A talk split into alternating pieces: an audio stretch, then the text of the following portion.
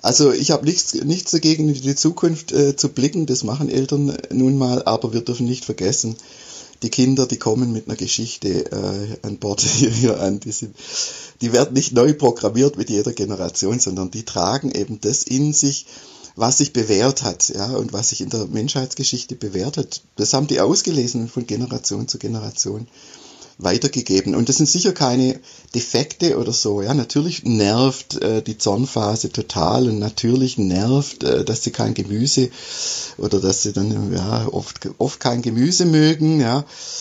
Und es nervt auch, dass sie mit dem Schlaf ähm, so komisches Ding drauf haben. Ja. Aber das sind alles Dinge, die rund um die Erde bei den Kindern äh, da ist. Und das muss einen Hintergrund haben, der den Kindern gut getan hat, der ihnen geholfen hat, erfolgreich groß zu werden. Und nehmen wir zum Beispiel gleich das Beispiel mitten rein in Schlaf. Ja, das ist das Thema bei Eltern. Darf ich meinem Kind Nähe geben? Darf ich es begleiten? Soll es, soll es alleine einschlafen? Soll es es lernen? Und wie viel Aufwand muss ich betreiben und so weiter? Und ich sage den Eltern nicht, was sie tun müssen oder was sie tun sollen. Ich erkläre ihnen nur, was Schlaf ist und was Säuglingsschlaf ist und was Kleinkinderschlaf ist. Und da landen wir eigentlich natürlich bei uralten Motiven. Schon der Erwachsenenschlaf, wenn man sich vorstellt, nervt total, ja. Kann man nicht machen, man kann ihn nicht äh, durch Leistung erreichen. Spannen Sie sich mal an zum Einschlafen, ja. Jetzt will ich einschlafen. Mhm. Oder man kann auch nicht Schlaf erzwingen, ja. Um 10.30 Uhr musst du schlafen, sonst nehme ich dir dein Handy weg, ja. Also es geht, äh, geht nicht. Der Schlaf ist ein paradoxes Verhalten. Er muss sich ergeben. Und zwar immer durch Entspannung. Und damit fällt er eigentlich aus dem Rahmen, weil wir normalerweise gewohnt sind, uns anzuspannen, um ein Ziel zu erreichen.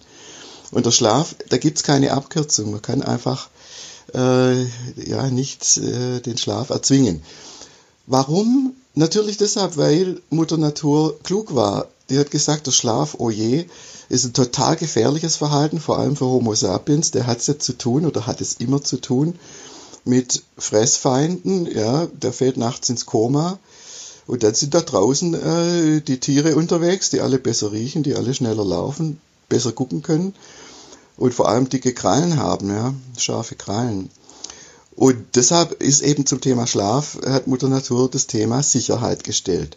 Bevor du schläfst, sorge dafür, dass du sicher bist. Ja, dass du an einem sicheren Ort schläfst, unter guten Umständen, sicheren Umständen, damit du den nächsten Morgen erlebst. Also von wegen einfach schlafen, sondern müde werden, nach Sicherheit suchen.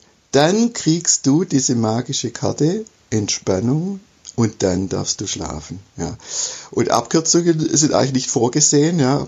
Wir nehmen dann manchmal Spätburgunder und so Sachen, um es abzukürzen, aber von Natur aus eigentlich nicht. Ja.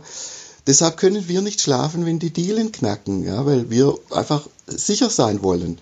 Und wenn wir müde werden, garantiert kommt, ist das Licht noch an, habe ich den äh, Schlüssel umgedreht, sind meine Beziehungen in Gefahr, ja auch so, äh, geht's meiner Ehe gut. Das sind alles so Einschlafdinge, ja.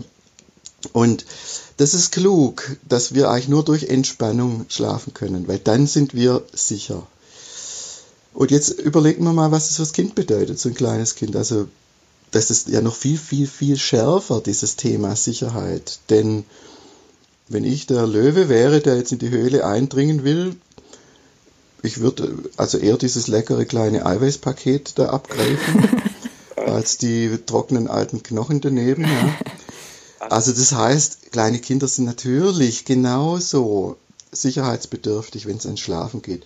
Nur das Dilemma ist eben, wie sorgt ein kleines Kind für seine Sicherheit? Mhm. Und es gibt leider nur einen einzigen Weg.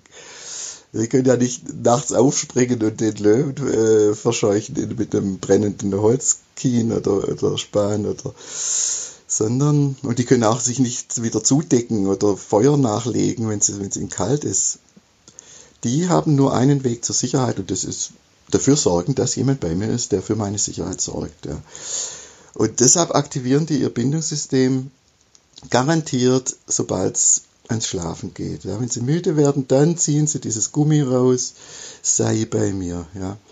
Das eine vielleicht mit ein bisschen dünneren Gummi, ja, gibt es ja solche Kinder, die wenig bindungsaffin sind und das andere ganz dickes Gummi, ja.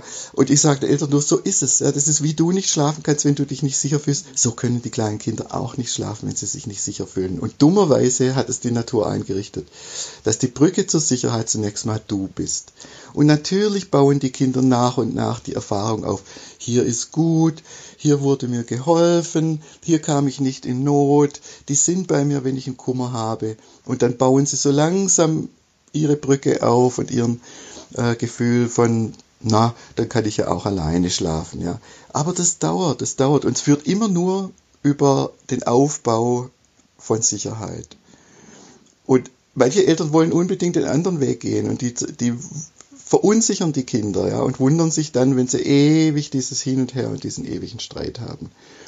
Oder sie erzwingen es, ja, und dann treiben sie die Kinder eigentlich in, äh, in die Aufgabe, dass sie halt dann merken, bekommt eh niemand und jetzt habe ich lang genug geschrien und oft genug und nach ein paar Nächten ist jetzt einfach, spare ich Energie. Aber das ist nicht der Schlaf, den ich den Kindern wünsche.